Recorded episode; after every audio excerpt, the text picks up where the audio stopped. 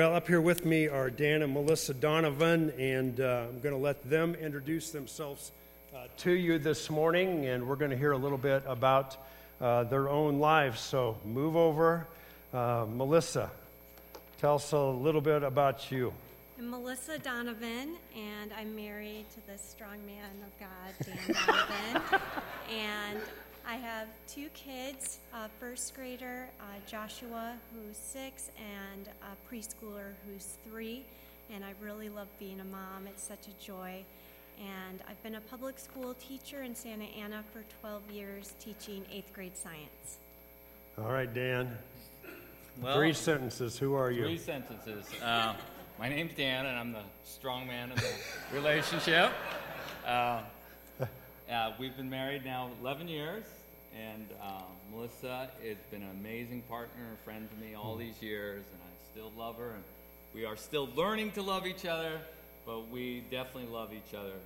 And um, like Melissa said, we got two great boys, very sweet and creative and full of life and fills our home. And I, I feel that our life's very full because of them. And I'm also a public school teacher, and I've been a public school teacher for now nine years. So, Dan, you're a teacher at Willard Intermediate, Melissa, you're at Mendez Fundamental. Why are you teachers? Why middle school? Dan, why don't you go first? Oh, great. Yeah, why am I doing this? Why am I middle school teacher? Okay, it's like, why am I? No, uh, I'm a middle school teacher. You know, I didn't actually set out to be a middle school teacher. Uh, I didn't set out. I didn't set out to be a middle school teacher. Uh, believe it or not, I actually worked in film and television for a little bit out of college. And um, I went into sales and marketing, and I was just a young guy trying to figure out what to do with my life and bounced around quite a bit until I got married, and that stabilized me just a little bit. And um, what, uh, what, when I married Melissa, she, she wanted to be a teacher I'd never thought about being a teacher, but I became unemployed for a couple years. And like a good wife, she suggested to me, why don't you try substitute teaching?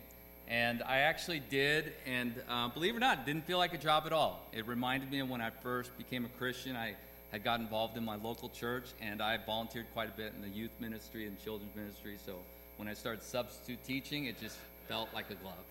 So. All right, Melissa, why, why teaching? Why middle school? So I knew I wanted to be a teacher since I was in second grade. I grew up in public schools and loved all my teachers and developing relationships with my teachers. And so I knew that's something I wanted to do. And then in high school, I really started to enjoy science. I enjoyed my biology teacher. I went to a conservative public school, so he would uh, engage in debates about evolution, not really letting us know what he really believed in but I loved uh, seeing science through a Christian worldview and seeing how it points towards a creator. To me, seeing like the cell and the human eye and human beings, knowing that that couldn't have happened by random chance, but how it points towards God. And Romans 1:20 says, "For since the creation of the world, God's invisible qualities, his eternal power, his divine nature can be clearly seen by what is made." So that all men are without excuse. So to me, science is just such a great way to see that uh, there is a God and there is someone that cares for us. And even more than that, He wants a relationship with us and He loves us. So um, my interest in science was uh, started, and so I went to college and became a science teacher. And middle school was the first job that I found. Not really looking for it, but it turned out God worked it together for good because middle schoolers, they have open minds, they're really ready to learn new things, and they're very moldable at that age, yet very independent. So it's been a fun grade to, to learn to work with uh, more and more. And so when I started being a teacher, I didn't know that I would be called to be an advisor to a Christian club. When I first started as a teacher, I was a little bit shy to share my Christian faith, but with friends like Dennis Cole and Ken Dean encouraging me to uh, be more bold in my faith, I've um, I've been stretched in that area, and now being an advisor to a Christian club has really helped me share my faith in the public school. And it's been an amazing experience. So, uh, during public school, if you have it during lunch or after school, you're welcome to have a Christian club, especially it needs to be a student run club, so I'm the advisor as a teacher. And so it's amazing. I have this core group of leader students that come to my uh, room every lunch on Friday. And we read the Bible together and we pray, we play fun games, and we really try to make a group where they feel involved and feel belonged. And um, then that group, as a group of core leaders, they we work on two outreaches a month where we have an all campus huddle, it's called. So we're part of an organization called FCA, Fellowship of Christian Athletes. And so it's neat. We have um, outside help twice a month, and they'll bring in pizza and speakers, and then we try to make signs and advertise to our entire campus. And so we'll pack out my room with like over 60 students on those weeks, and the gospel message is just given so clearly during that time how Jesus is the way, the truth, and the life. No one comes to the Father except by him. And if we confess with our mouth and believe in our hearts, that we can be saved. And it's just, I've seen many, many kids give their lives to Christ, raising their hands, saying the salvation prayer right in my room during lunch. And it blows me away to be a part of it. Uh, the great thing about FCA is that they have a lot of things like Bibles and ways to help the students out that make decisions. We have a church that meets right at our school on Sunday, and so uh, it's been exciting to be a part of that and see that happen. Um, it's not always easy, and sometimes I feel like, why do I, why does God call me to do that? And even at the beginning of this year, I was feeling I saw that God, in my weakness, God's power was shown.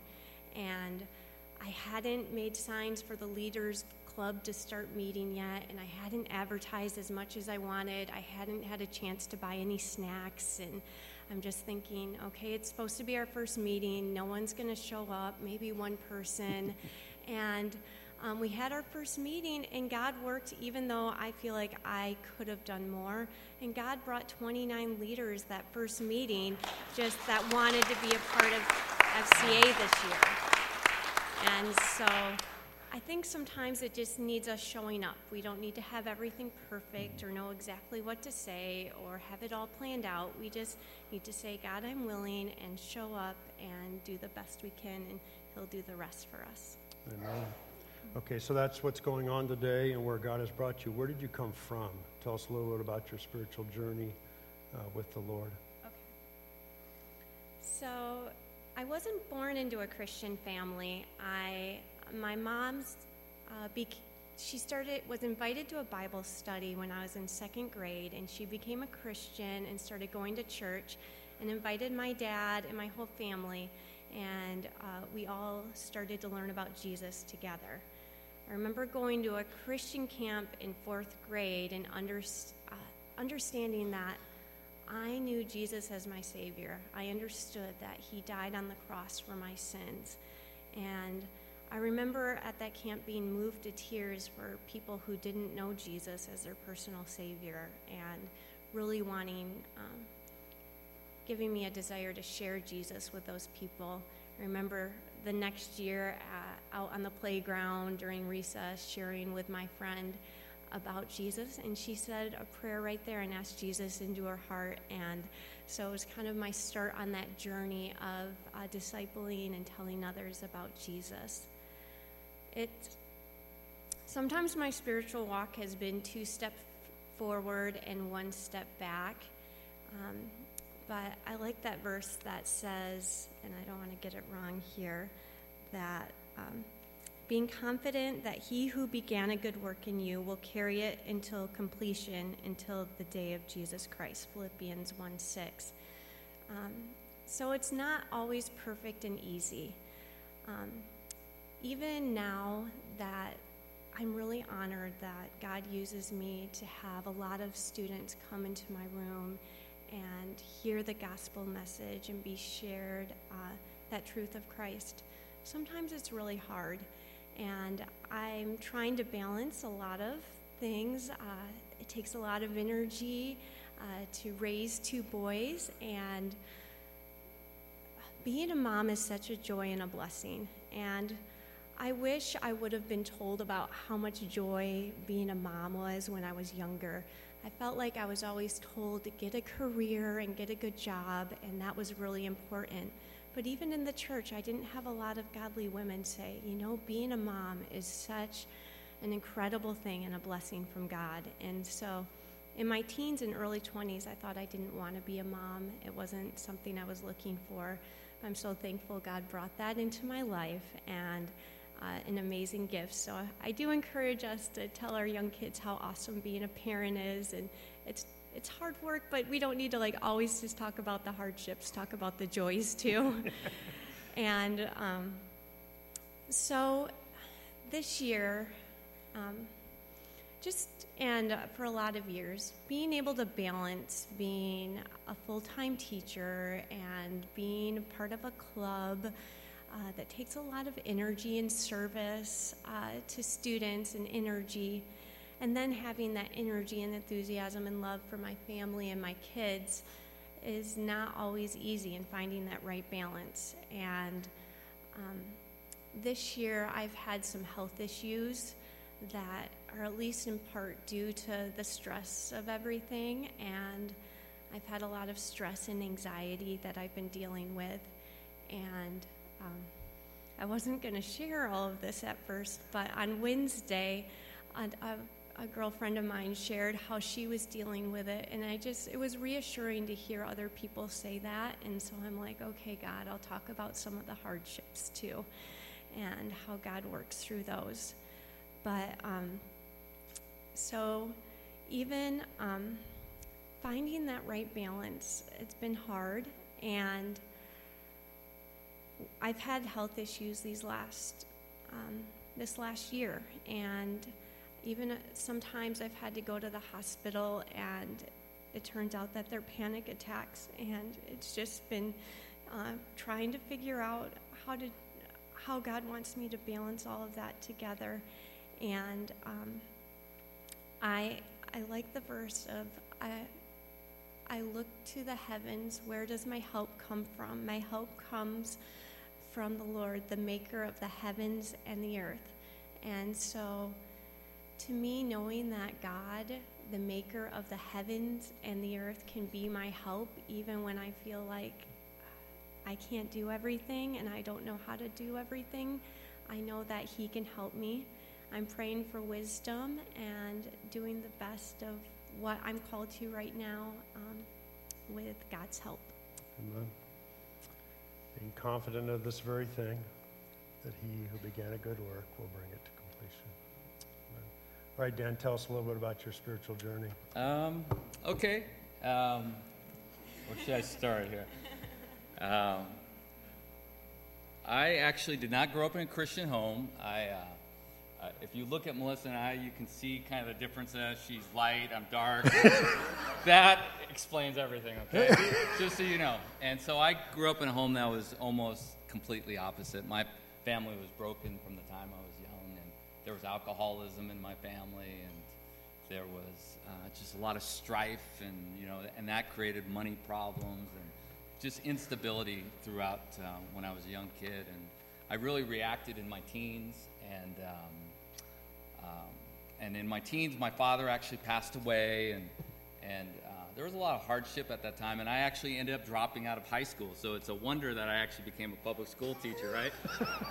but it's just another reason to praise God. And um, but what happened was God was good to me because He had put really just a love in my heart for my mom. And you know, it makes me think of that scripture. It says, "Honor your parents," and and it's it's the it's the first pro- it's the first commandment with a promise that you may have long life. And I realized that what happened was I just realized how disappointed my mom was and how difficult life was, and that my brother and I we were just very irresponsible, people. And I just prayed out to God one day God, help me. Help me to change for my mom's sake. And uh, God was so faithful because what happened was uh, I just went on with my life and things did get a little bit better. But um, believe it or not, um, just one night, my friends and I were out, and through a set of circumstances, I found myself in the Westminster Police Department in a holding cell. So, if you could believe that, right?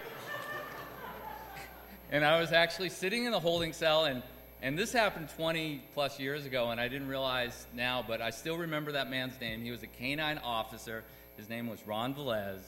And he was so, you know, looking back, he was very kind and patient, and he just engaged in a conversation with me, and uh, and somehow God came up, and um, he stopped about halfway through, and he said, "You know, I really think Jesus has brought you here, so I can just tell you about Christ." And um, and that really meant something to me because I remembered my prayer, you know, the prayer that I prayed, and so it just felt like it was part of that journey, and and I I actually had no intention, but what he, he invited me to his local church, and he went to Calvary Chapel on Monday nights. And he said, you know, why don't you come? This is where I said I'd love for you to come and sit with me, you know. And and uh, I went home, and through a set of circumstances, I realized I really needed to be there on Monday night. And I actually showed up on Monday night, and that is how I came to faith in Jesus Christ. I gave my life to Christ, and it's funny as I was at Calvary Chapel uh, this last week on Thursday night, and uh, it was just amazing being back in that chapel again, 20 plus years, and just reflecting how far God has taken me from that place to this place. And it reminds you of that one theme that keeps coming up the work He started in us, He'll continue. So, and, he, and we're definitely an example of that. Amen. Melissa, anything else you want to say?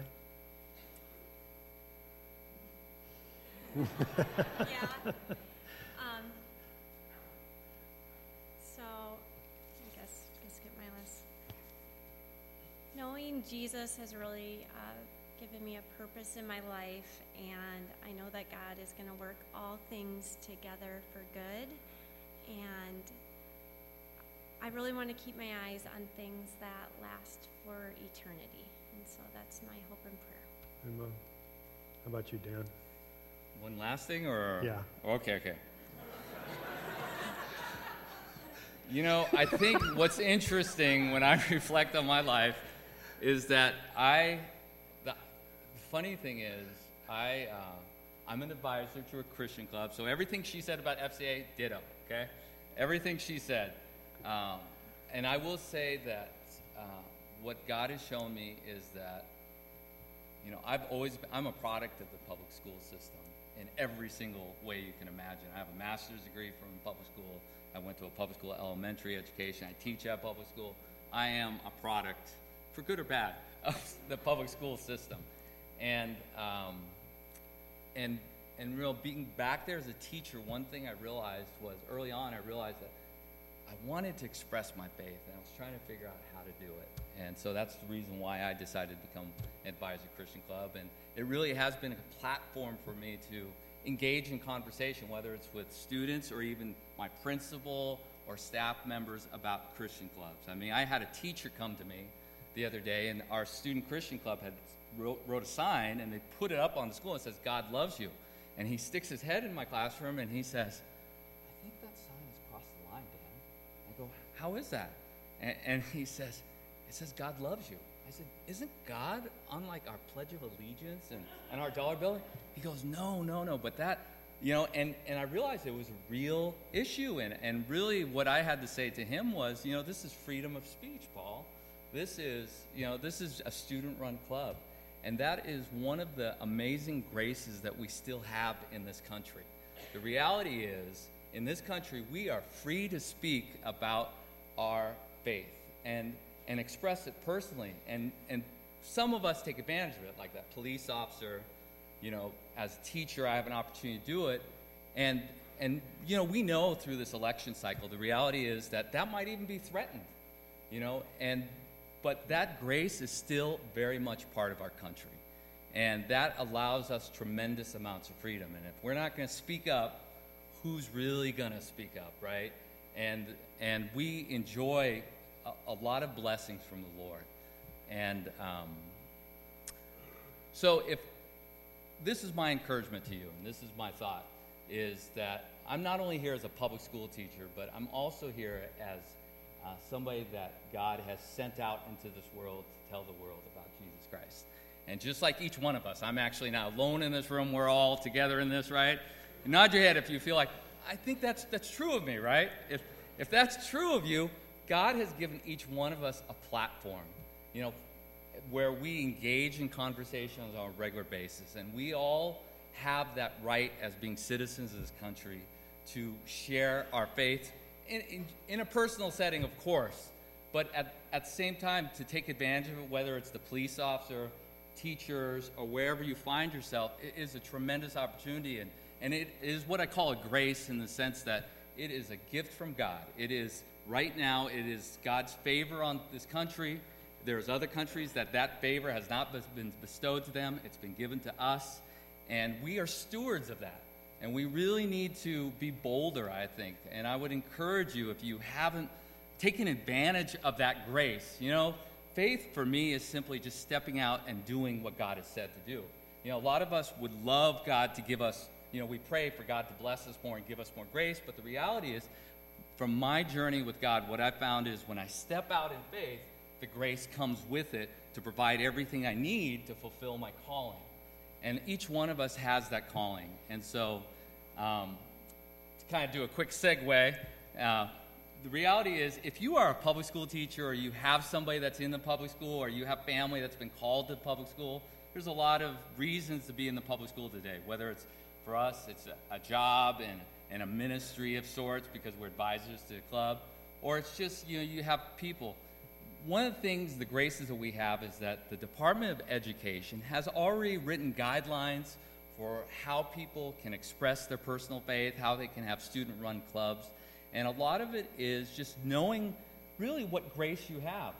And if you're interested in that or you need more information on that, uh, we did bring some pamphlets. There's some pamphlets in the back and you'll see what the Department of Education, even if you don't have family in the public school education, if you just want to see what the Department of Education says about religious liberty and about uh, student run clubs in campus today, you should take a peek at it. It's very eye opening.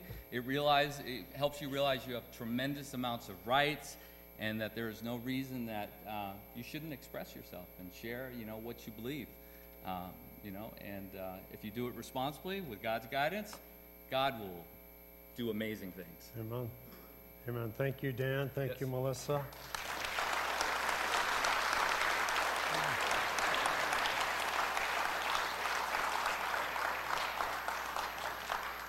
There is a lot of confusion. I've heard from people working in the public school system that it's often Christians that feel like they're violating things way before unbelievers. And so uh, get one of those pamphlets. It would be super educational uh, to know what the Constitution and what even the uh, California public schools uh, uh, say that you're free to do. You're free to do, and in some cases, you're required to do.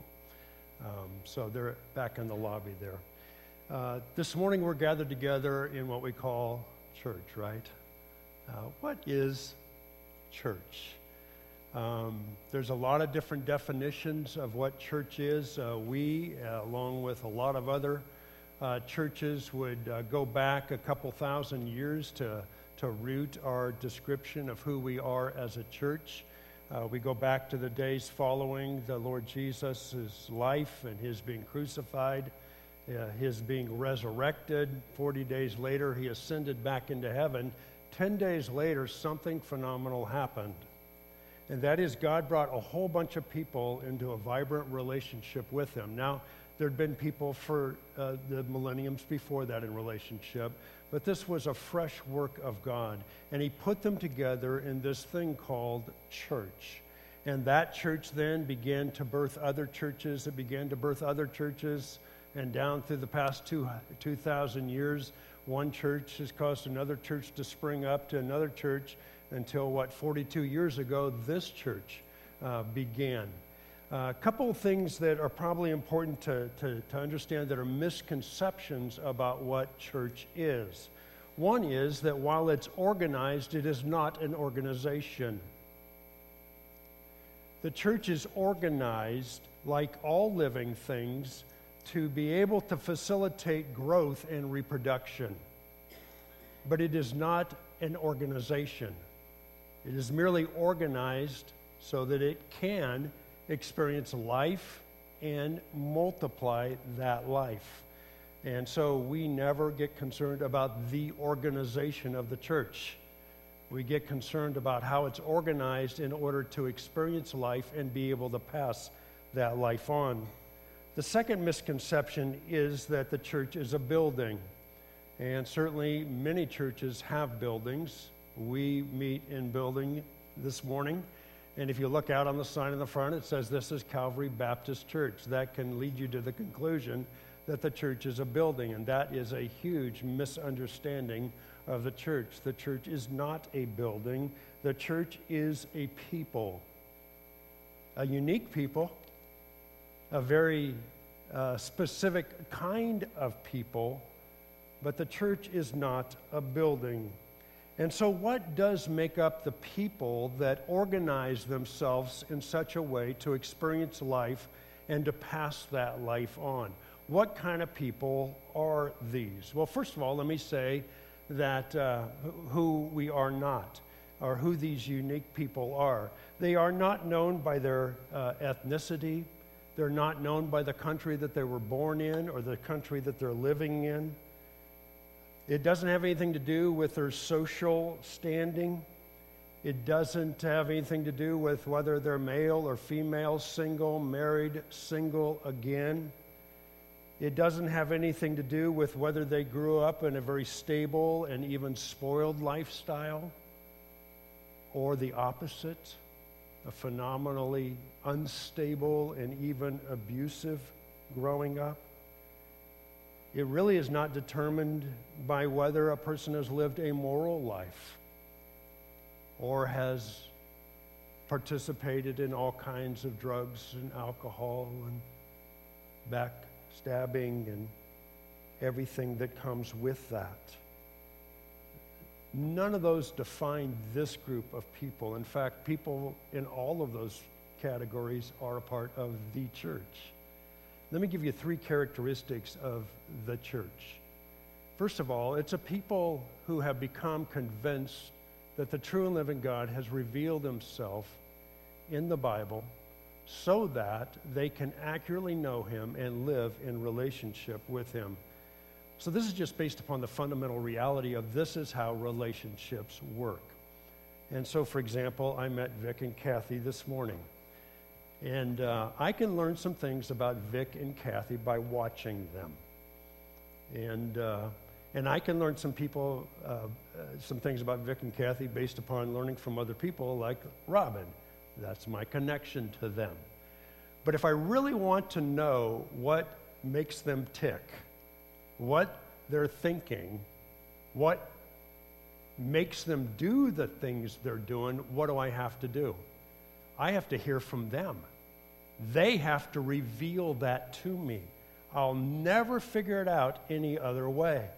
This was a huge frustration when I first got married because Camilla kept saying to me, What are you thinking?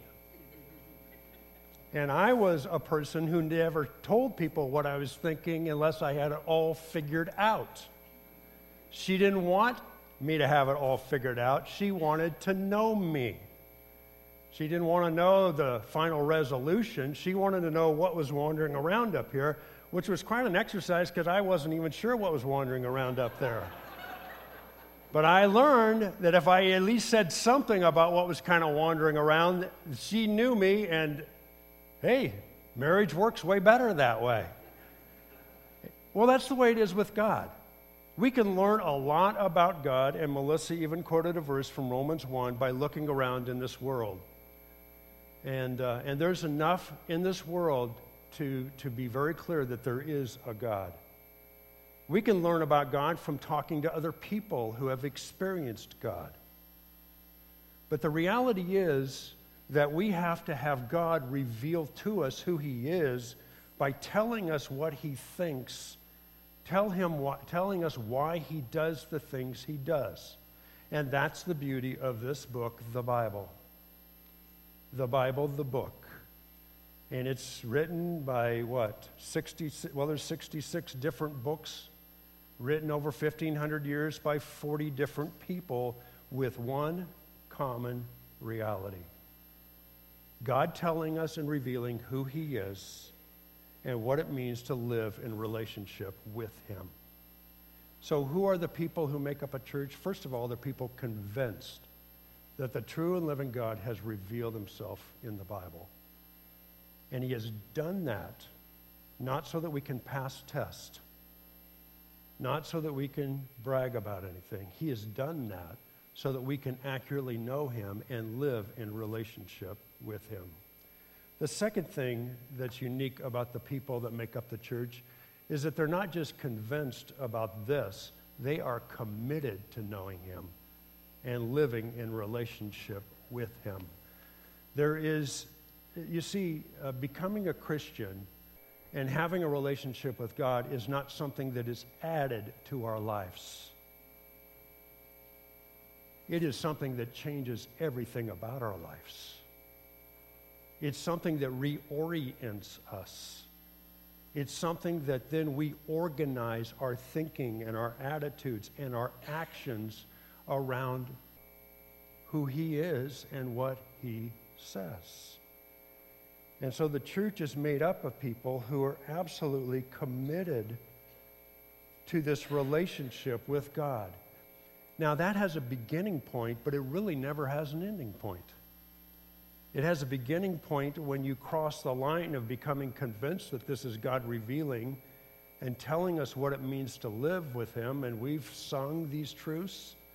Dan and Melissa have shared a lot of these truths this morning about what, how this has landed in their own life.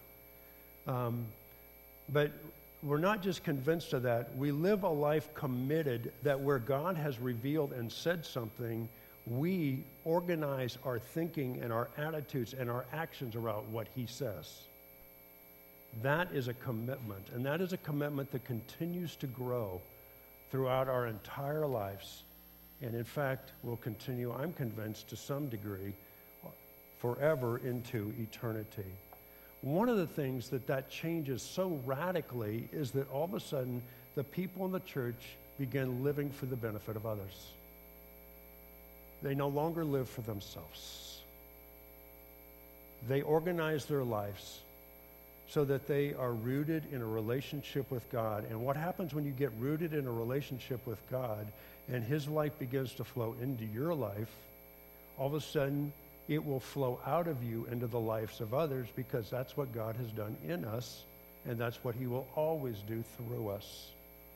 And so the church is made up of these people with these three characteristics. Now, the Bible describes this in a lot of different ways. Jesus used a lot of different metaphors to describe this. One of them, and many times he went to the agricultural arena where living things are. In one of them, he was standing in a vineyard one day with some of his followers and other people around him. And he used a vineyard and he used a vine to describe this reality of the uniqueness of the people who make up the church. And he said, I am the true vine. John 15, verse 1. And he went on to say, and my Father is the gardener. Every branch in me that does not bear fruit, he takes away. And every branch that does bear fruit, he prunes. Say, ouch. That it may bear more fruit. And so here he describes the reality that just as a branch on the, on the vine is rooted in the vine, and in fact, you can't really tell where one begins and the other ends, it is such an intimate connection that the life from the vine flows through the branch, producing fruit. He's saying that's what it looks like to have a relationship with God, that you are rooted in a relationship with the Lord Jesus Christ. To the extent that nobody can really tell where your relationship with Christ is and where your life is. It just kind of begins to be, become a muddled thing where it's really hard to say, well, that's Jesus and this is me, because the life flows in such a full and complete way. And he says very clearly that the product of that is that it bears fruit. It bears fruit. Now, here's the trick the way God created grapevines to work, they do this naturally. Because people have sinned and we've inherited this nature that just rebels against God, we by nature are not this way. And so God has to do a work in our hearts of causing us to become convinced and causing us to become committed to this relationship with Him to where we will organize our whole lives so that we will get our life out of the Lord Jesus Christ. And that that life will throw, flow through our lives and we will produce fruit for the benefit of other people. What would that fruit be? The life of the Lord Jesus Christ to other people. Whatever that's supposed to be in that particular circumstance and situation. And you notice God the Father is so committed to our benefiting other people that he is willing to prune us. You can say, ouch again. He's willing to bring suffering and pain and things into our lives, knowing that it will drive us into a deeper relationship and dependency upon the Lord Jesus Christ.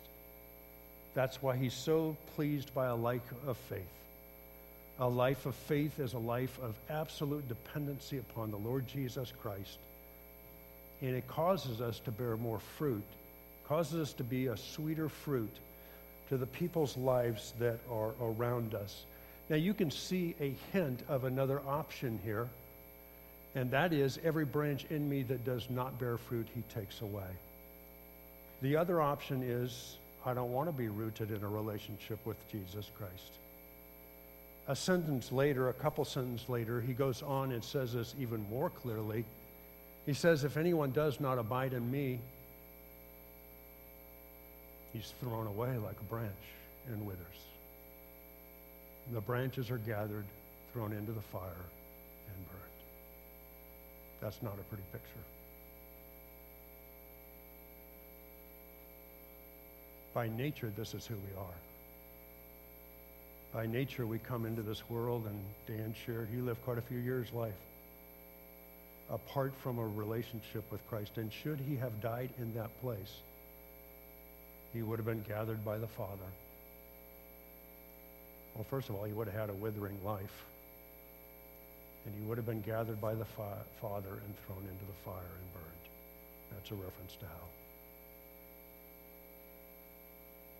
And isn't it amazing that God gives us the opportunity to move from that to having a life rooted in the Lord Jesus Christ? He goes on to say, these are the things I've spoken to you. He says, Why have I told you this? Why do I do this? Don't you love this? That my joy may be in you and that your joy might be what? Nobody wants us to cheat ourselves out of what God has for us more than God.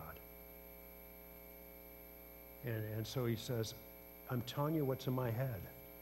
I'm telling you what's in my plans. I, I do all of this. I want you to have a vibrant relationship with me so that your joy might be full. And verse 12, and this is my commandment that you love one another as I have loved you. This love is to flow through you into the lives of other people. And so here at Calvary, we organize ourselves to help us become and grow in more of a vital relationship with the Lord Jesus Christ so that we might be filled with joy and so that we might bear fruit to each other and that we might pass it on to people beyond us. And everything that we do, we seek to do for that purpose. A few times a year, we specifically organize ourselves to be a blessing to love other people way beyond our city. Christmas is one of those times. At Christmas time, we partner with an international organization called Samaritan's Purse, gets its name for the Good Samaritan. And we partner with them to put together shoe boxes that will go and be delivered to children who, if we don't give them something, they will receive nothing because of the devastation or just because of the sheer poverty that they live in. Vic and Kathy are here this morning uh, to tell us more about their experience with Operation Shoebox. And so we're going to watch a couple videos and then uh, they're going to come and share some more. Come on, Vic, Kathy.